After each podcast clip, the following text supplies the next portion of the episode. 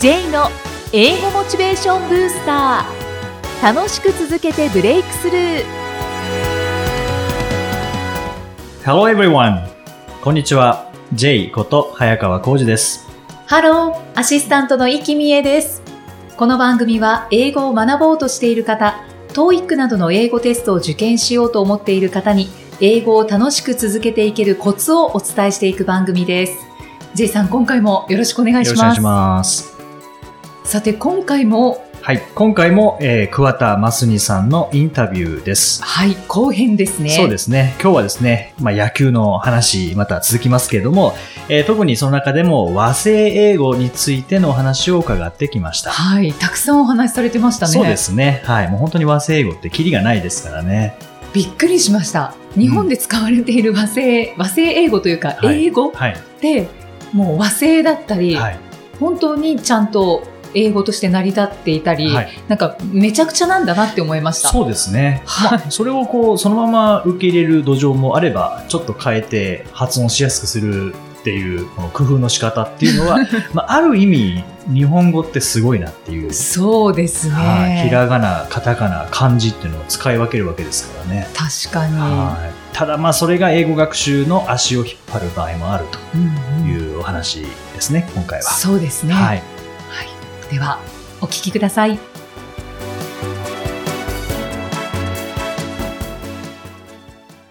えー今回もモノマネ芸人の桑田真澄さんにお越しいただいています。桑田さん、今回もよろしくお願いします。はい、よろしくお願いします。前回のインタビューで、はいあの、ま、桑田真澄さんに声もそっくりだというお話の時に、はい。野球中継をすべて文字起こしして、そして、はい真似をしながら、まあ、うん音読をしているというか、はい。そんな感じしていたら、まあ、似てきたというお話ありましたけども。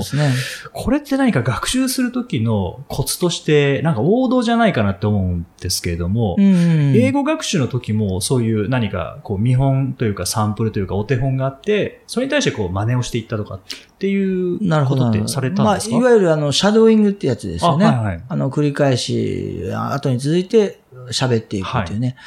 僕がやったのはですね、まあ、あの、ネイティブの方とも会話しましたけど、一人でやるときはですね、DVD 見てましたね。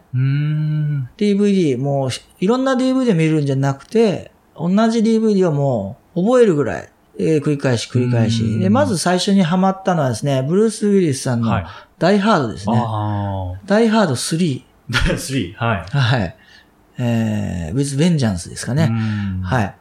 これがですね、まあ、あの、まあ、アクションなので、あんまりトークの時間がないわけです。まあそうですよね。すごく、あ文字を見るっていうか、セリフを言う時間が短かったので、はいまあ、やりやすかったのと、非常にね、あの、スウェアワうん。ード、あつまりあの、汚い言葉ですね、が多くて、はい最初やはりそれから入っていっちゃうんですよね。まあそうですね。覚えそれをやすいです言うと、もんね。周りの人が受けるので、ああ。はまあ、素敵ないろんなね、あの、スヤワーズを、あのー、ブルース・ウィリスさんは喋っておられて、はい。それをいかにかっこよくはい。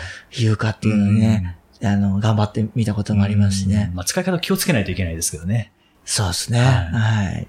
そう、知れば知るほど、恐れ多くてあんまりまあ口に出せない。そうですよね。知らないからこそ言っちゃってるんですよね。あ本当どぎついですね。うんあの、日本語で、そのどぎつさは表現できないですね。翻訳しても無理ですからね。ということは、ボキャブラリーが日本語の方が、その、罵るとかっていうのに対しては少ないのかもしれな少ないいでね。ですすね。あと幅も狭いですね。あ僕の感じでは、これが日本語の幅で、あ手で今表してますけど、全く声では伝わあ。ってないですよ。8センチぐらいですかね。そうです。8センチぐらいとしたときに、あの、英語は多分、ここ、まあ、30センチ、あー40センチいくと思うんですよね。5倍ぐらい。5倍ですうね。ん翻訳家も大変だと思うんですよね。そうですよね。あそのセアワーズで言ってるときは、あの、大体クソったれっていうふうに全部、うんうんうん あの、言い直してます。はい、はい。はい。そんなもんじゃ足りない。そうなんですね。足りない。いただろんな言葉が表現してる。ないっていうそう これ野球場のヤジとかもそういう感じなんですかね？メジャーリーグ。ヤジとか飛ぶんですかね？あー、メジャーでもヤジあるとは思いますけど、うんちょっとね、あの、国会のやつでもそうですけど、はい西洋の方がおそらく起点の効いた、ね、ウィットに飛んだ、そうですね。はい、ヤジだと思うんですね。はいただ単に、えー侮辱するだけっていうのは、まあ、聞いてても面白くないですね。まあ、あとやっぱ差別になっちゃいけないっていうのはありますからね、外国の場合。うんまあ、日本も最近は J リーグなんかでいろいろ問題にはなってますけどね。はいはいはいそうですね。遠回しに言ったりね、うんのコノテーションって言いますけど、眼蓄、うんうーそうですね。ちょっと遠回しに言うっていうねうん、含みを持たせて言うっていそうですね。はい。いうので、まあ、オブラートに包んでるのかもしれないですね。はいはい。まあ、コメディの話で言うと、まあ海外の場合はあんまりこう、コンビで漫才みたいなものってないですもんね。ないですね大体一人で、その社会を風刺しながら喋っていくっていう、そうですね。いう感じですもんね。そうですね。いい言葉出ましたね。風刺。いいですね。そうです、そうです。うんえー、まあ一応漫才っていうのはですね、コメディデュオっていう言葉は一応あるんですが、すねはい。なかなかけど、ない、見たことないですね。うんはい。辞書を引いてもね、コミックダイアログ between two comedians っていう言い方してます。あ、そうなんですね。うんでも、まあ、うんそこまで伝わってないな。うんそうですね。結構こう、まあ、外国人の方に聞くと、ツッコミの人の役割がわかんないとかって言いますよね。あの人はな,、んでいるんだっていう。はい。でも一応ね、ツッコミって何て言うんですかって聞いたんですよ。はい。カンバックっていう言葉があるらしいんです。カンバック。カンバック。あそれた話題？はそれた、あのーまあ、会話をうん、こう、カンバック、い。戻す役。す戻してるっていうね。で、ツッコミ役のことをストレートマンって言うんですよ。はいストレート。はい。まっすぐな人、はいはいはいストレートね。ストレートマンと、ボケが、うんなかなかぴったりした言葉が見つからなくて、僕は、はファニーミステイクメーカーって言ってますね。面白い間違いをする人。はうんそれをカンバックさせるのい。がそうですねツッコミ。そうですね。あはい。な、もうこの辺はね、もう教科書ないので、うんですよね自分で訳してはい説明してあげるしーかないですよね。うん今で言うと、忖度という言葉。はい。あれも、ズバリ言う英語はないんですよね。そもそも。も忖度しないので、あ、そうですよね。概念がないんですねそうですよね。だから、とりあえず訳すとしたら、ゲスなんですね。ゲス。うん。想像するってしかないわけです。はい。で、後に尾ひれつけて、はい。えーゲス。そして、そえー相手の立場とかを考えつつ、言われる前にやってしまうことみたいのをこう付け加えちゃう。説明するってことですよね。あの、親子丼とかそういうメニューもそうですもんね。親子丼っていうとこ日本だとピンときますけど、英語だそうでと、すね。なんかこう、ペアレントライスボールって言われても言わかんないですね。ってもわかんないですもんね。なんか卵と、みたいなそうですね。話を、鶏肉と、みたいな話をこう、つなげないといけないので、そうですねメニューが長くなりますもんね。そうです、そうです、はい説明するしかないんですよね。納豆とかもね。うん。えー、fermented soybeans、うん 発酵させられた大豆たちって言わなきゃいけない。そうですよね。それはまあ食べたくはならないですよね、それだけ見たら。そうですね。はい。まあ、こんな感じで言葉は本当に日本語と英語だけでもだいぶうん範囲が違いますよね。ある分野の言葉は英語の方が多くて、ある分野の言葉は日本語の方が多くてっていうのでまさしく。興味があるものにおいてはうん、たくさん言葉を作るんですね。うん、そうですよね。はい。だから、本来野球もですね、はいそのまま使っちゃえばよかったんですけど、うん興味があるばかりにうんう、ん独自の言葉作りたくなっちゃってたんですよ。まあ、逆に言うと、こう、日本語、日本ってそういうのうまいですよね。勝手に作り上げるのが、うん加工するのが、まあ商品でもそうですけども、はい。逆にうまい分、英語としては、混乱させちゃうんですよそうで。すね。伝わらないようになっちゃうカタカナで表しちゃうし。台湾とかはですね、全部もう訳しちゃう。あーあの、完全に自国のものにしちゃうらしいんですよあ。、そうなんですね。全部漢字に当てはめちゃうし、はいんん別の言葉にしちゃう。だから混乱起こらないんですよ。日本語は、ある程度音残したりしてるから余計ややこしいんですよ。カタカナっていうのがありますからね。そうなんですよ。あと、矛盾もあって、うんシューズ、靴のことシューズって言うじゃないですか。はいはいあれは2足あるからシューズと複数形になってるんですが、じゃあ、スパイク。うん。スパイクは意外がたくさんあるのに、スパイクスって言わないんですよ。そうですね。はい。スパイクスが正しい言い方なんですよ。はいはいもしくはスパイクとシューズなんですが、うんその辺矛盾してるんですよそう。ですね。シューズってせっかく複数形で言うなら、は スパイクスって言いましょう。うん。あと、メガネ、レンズが2つあるんだから、グラスセスって言いましょう。んなのに、うんサングラスって言っちゃってるじゃそうでないですか。すね。サングラスって言わないと。そうですそこで日本人は混乱しちゃうんですようね。んたまたま英語と一緒であれば、そのまま使えばいいですけどね。はい野球用語にも結構、その、いわゆる和製英語ってはい。あると思うんですけども。はい、たくさんありますね。例えば僕がびっくりしたのは、まあ、これ英語でいいんじゃないかって思ったのが、はい実は和製英語だった、うんエンタイトルツーベースヒット。なるほどね。これね、野球好きの人しかなかなか伝わりにくいですけども、まああのね、ワンバンして、うまあホームランね、ゾーンに入っちゃった。はいね。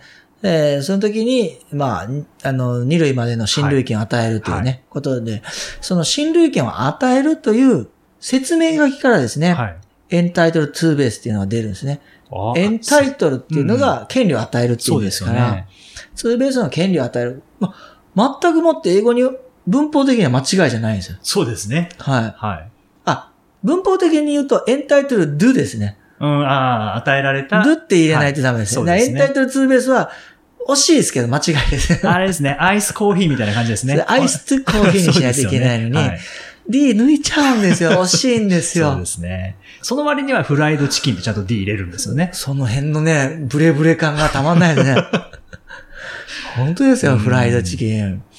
あと、ふね、なんか、うフライライスとか言ったりね。はい。うね、フライライスって聞く人が聞いたら、あの、ハエと飲みですからね、うんフライライス。はい。それはもう食べ物ではないですか虫2匹言っただけですから。はい。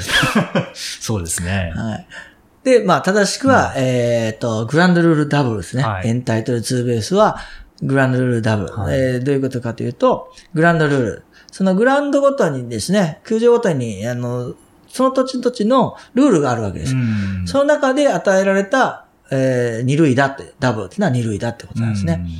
っていう説明をしてるそうですよねはいあそういうのが本当の言葉そうんですね。すね。ということはもうツーベースヒットも和製英語ってことですよね。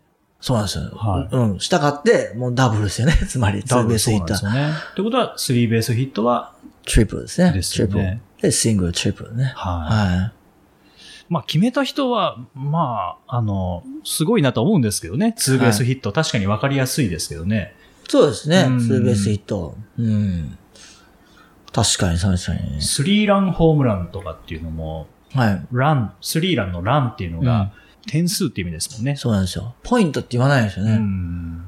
それぞれ、スポーツによってね、ポイントのことを独特な言い方しますようね。んまあ、テニスにおいてはね、ゼロに関してはラブって言っちゃってそうでますしね。すね。まあ、その野球のランっていうのはですね、僕の予想ですけども、スコアが入るときに走ってホームインしますうよね。ん。だからランだったんですね。ああ、なるほど、なるほ逆に、フォアボールの時に、ど。はフォアボールっていうのは、あの、和製語でい。して、は base on balls っていうわけですね。い。もしくは、は walk っていうわけです。はい、そうですよね。日本語でも歩かせるって言いますよね。はい。だから歩かせた時は walk なんですよ。んで、も、ヒット打った時は run なんですよ。走るんですよ。そうですね。はい。おそらくそうです。ランナーが、が帰ってくるから、まあ、 run。はい。 run という行為によって、スコアをゲットしてるわけです、ね。もうランナー自体、 run する人ですもんね。そうそうそうそう。うんそうですね。得点するものですね。そうですよね。はい。そういうことだと思いますうね。んフォアボールも和製英語、そして、デッドボールも和製英語。そうですねね。これ、審判にですね、はいえー審判の声が聞こえるとこまで行くとですね、はい必ずね、正しく言ってるんですよ。デッドボールとか言わずに、はいは hit by pitch って言ってるんですね。hit by い。pitch。うん。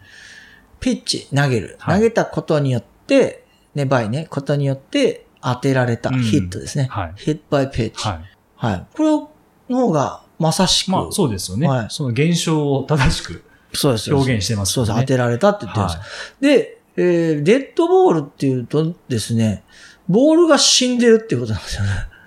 そうですね。デッドボール。そうですよねはい。正岡茂さんでしたっけ？あの野球と、そうですよね。訳したのははね。い。まあ、うまいですね。ベースボールを野球と。確かに野原でやるような。まあそうですね内野手、外野手。はいえっ、と、フィールダーって言いますからあ、ね。そうですね。フィールドでやってるのは間違いなんで、い、や、まあ野球は野球なんでしょうね。んテニスもうまいですね。低球。うん。あの、大庭って球のな、あの、中庭でやってたんですよね、はい最初。だかうんらあ、低球ですね。はいはい。まあまあですね。はい。卓球もいいですね。卓球も卓上でやってるんで、卓球。はドッジあの辺はうボールまいです、ドッジボールのドッジが避けるっていう意味なんですけど、そうそうそう避ける球って書くんです。あ、ねそう、ドッジボールもそうですか？ドッジボール飛球ですか、はいあ、いいですね。ドッジボールってあれ取るゲームじゃなくて、避けるゲームなんですよね。ああ、今またいいキーワード出しましたね。避けるのが、あのーそのスポーツの醍醐味。醍醐味。それを考えるとですね、はい。キャッチボールもそうですね。キャッチボール。はい。キャッチボールも和製英語でして、そうなんですよね。正しくはですね、プレイキャッチなんですね。うんつまり、あれは投げてんのを楽しんでるわけじゃないんですよね。なるほど。あれもね。はい。あれも、受ける、キャッチを楽しんでるんですよ。なるほど。ドッジボールを避ける、いかに華麗に避ける。そうですよね。楽しんでるんです。これってなんかこう、コミュニケーションスタイルとかにも、こう、応用できるかもしれないですね。喋るのを楽しむんじゃなくて、はい。聞くのを楽しむとかっていうふうにするそうと、ですねまた見方が変わってくるかもしれないですよね。なるほど、そうですね。うん会話のキャッチボールって言いますけど、やはり、聞かないと相手も話す気起こらないですし、うんまあ、聞く方が大切なのかもしれないでですすね。よね。うんはい。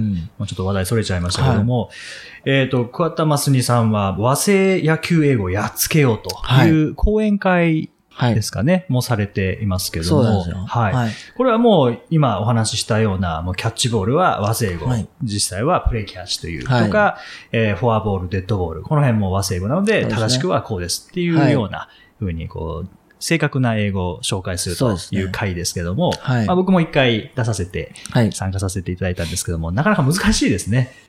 もうすでに知ってしまっている言葉を直すっていうのはね、うん。なかなか難しいことですけど、よね。ただ逆にですね、もともと知ってた言葉が実は、えーメジャーでは通じないんだっていうことを知った時にね、野球好きの人は大体、あ、面白いって感じてくれるわけですね。そうですよね。そこで英語に興味持ってもらえたらいいなということですね。だから、それによって英語が喋れるとかではないですが、まあちょっとメジャーの、おね、あのー放送を見たときに、まあ BS とかでね、はい見たときに、あ、言ってるとかね、はい気づいてもらえたら面白いかなと。そうですよね。思うんですよねそうですね。はい。あ今だとね、あのー前田健太選手はね、はい。言ってますけど、うん多分苦労されたと思うんですよね。はい最初の言葉は知らない。そうですよね。だからぜひね、彼にも伝えたいですね。うんで、和製野球英語をやっつけようという、まあ、講演会もされてますけども、あの、冊子も。作られてます。よねはい、ここもね、はいあのーやはり、音声のみになってしまいますが、ここに今、手元に持ってるんですが、はい。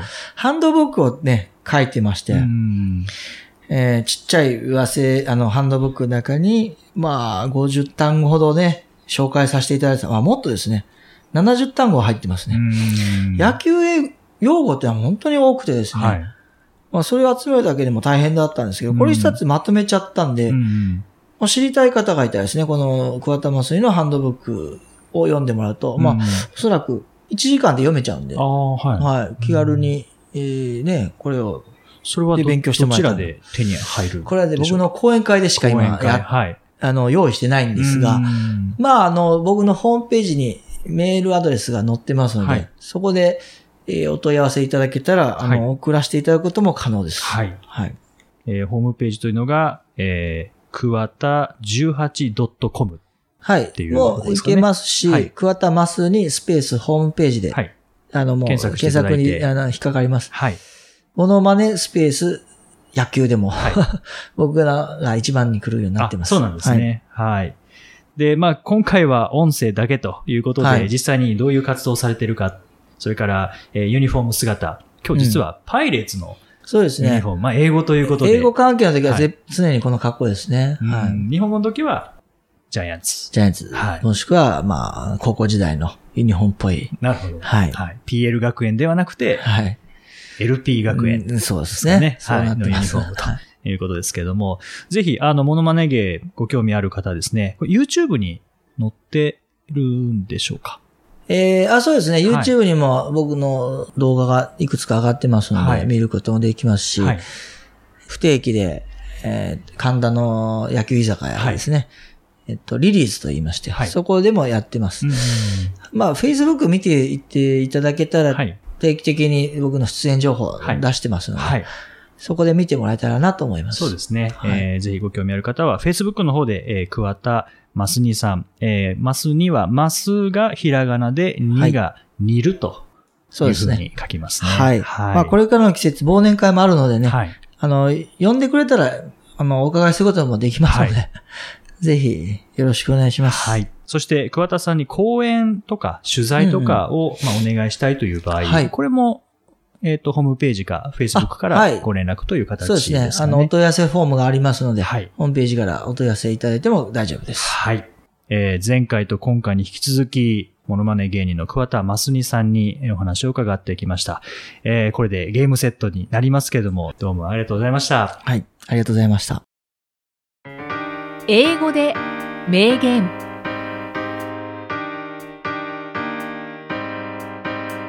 続いては毎日配信している J さんの基礎単語メールから著名人の名言を英語でご紹介いただきます J さん今回の名言は？はい。今回は、リチャード・ニクソン。まあ、リチャード・ニクソン、アメリカの元大統領ですね。はい A man is not finished when he is defeated. He is finished when he quits. もう一回いきます。はい A man is not finished when he is defeated. He is finished when he quits. フィニッシュドゥがはい。2つ。出てきました、はい。えー日本語訳は、人は負けたら終わりではない。やめたら終わりなのだ。これも、学びがありますね。ありますね、はい。結構英語学習なんかもまさにそうですよねう。んうんえー英語学習、あの、続けられなくてもいいんですね。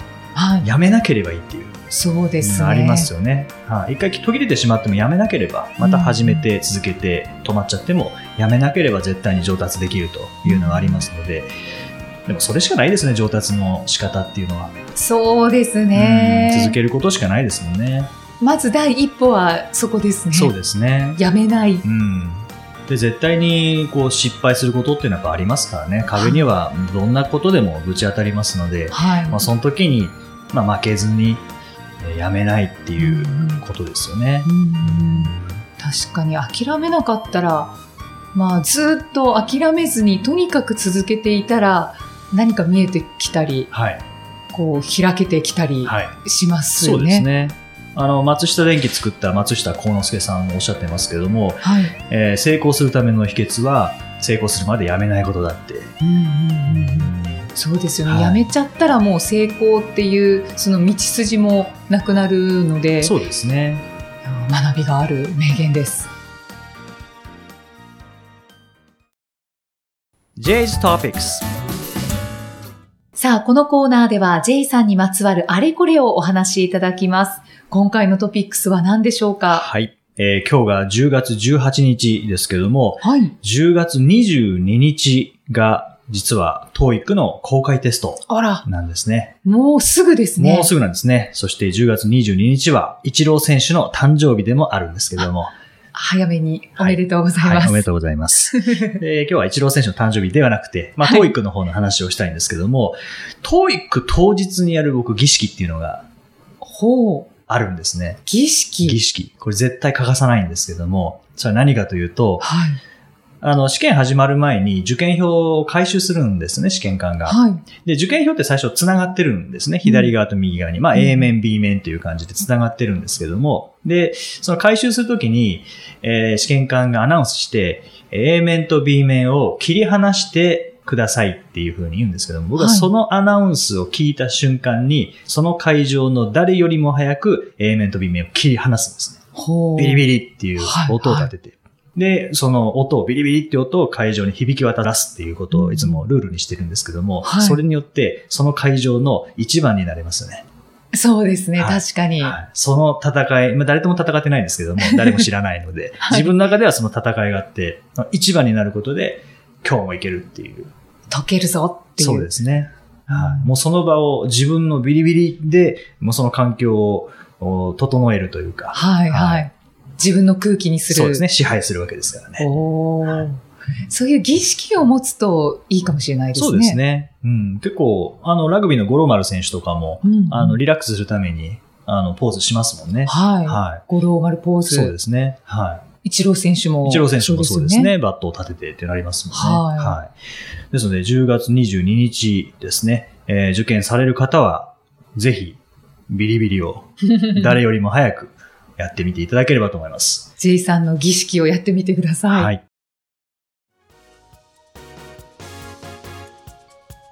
第27回お送りしてまいりました。あの、今回の桑田真澄さんへのご感想も届くかもしれませんが、はい。あの、以前お届けしましたルー大柴さんのインタビューについて、はい。感想が来たんですよね。はい長っちさんあという方です。んはいはい。ルーさんのお話を聞いて、自分が子供の時に英語って体育や技術課程のような実習があったらよかったかなって。もちろん文法とかを学ぶことは必要で、だから車の教習所みたいに学科と路上の実施があるみたいに、英語は勉強するものって思いすぎかも。ということなんですけどうん。長地さん、いつもありがとうございます。まあでも本当その通りですよねう。んなんかこう、英語って5科目の中に入ってますね。はいはい。国語、数学、理科、社会、英語。あれがなんか、もちろん学科としての英語っていうのもありますけど、この英語っていう科目名を変えたらいいんじゃないかなって僕ずっと思ってるんですね。科目名をですか、はい英語って言うと国語、英語みたいな感じですよね。はいはい。じゃなくて、英語じゃなくて、 English っていう科目にしたらいいんじゃないかなと思うんですよね。 English っていうと、まだなんかこう、ニュアンスというか、ーうん感じ方違いますよね。そうですね。はい。なんか英語っていうと、もう文法みたいなイメージが僕はあるんですよね。はい English っていうと、なんかもうちょっとこうコミュニケーションよりなニュアンスが出るかなっていうふうに思いますので、で本当に体育とか技術家庭とか、あと美術のようなうん。実技科目にできたら、もっと英語って変わっていくかなと思うんですよね。うん。はい。そうですね。まあ確かに座学っていうイメージが強いので、うん。うん実習のような、なんかじゃあ、その授業の中でコミュニケーションとして英語でじゃあこれから隣の人と会話してみましょうとか、うんうんそういうのがあるとより好きになれそうな気がしますね。そうですね。ただ学校ってなんでああいうふうになるかっていうと、成績つけなきゃいけないからですよね。ああ、そっか。知識測んなきゃ数字にしなきゃいけないので、はいそれでまあああいう授業になってるんですけど、うんまあ、 English っていう科目にしてしまって、そういうまあ文法学科的な部分と、あとはコミュニケーション喋るっていう、もう喋るはあの成績つけなくていいと思うんですよね。うんもう楽しんで喋れば、まあ、その環境を作れれば、学校が作ってあげられれば、みんな楽しみながらコミュニケーション、コミュニケーション取るのは好きですからね。はい、はい。なので、そういった形で、本当に学科と路上の、えー実習、こう分けていただくと、もっと英語楽しくなりますよね。そうですね、は学校の先生聞いてないかな参考にしてみてください。はそれでは、J さん、Okay, thank you for listening. See you next week. バイバイ。バイバこの番組は、提供、株式会社ラーニングコネクションズ、プロデュース、キクタス、ナレーション、生きみえでお送りしました。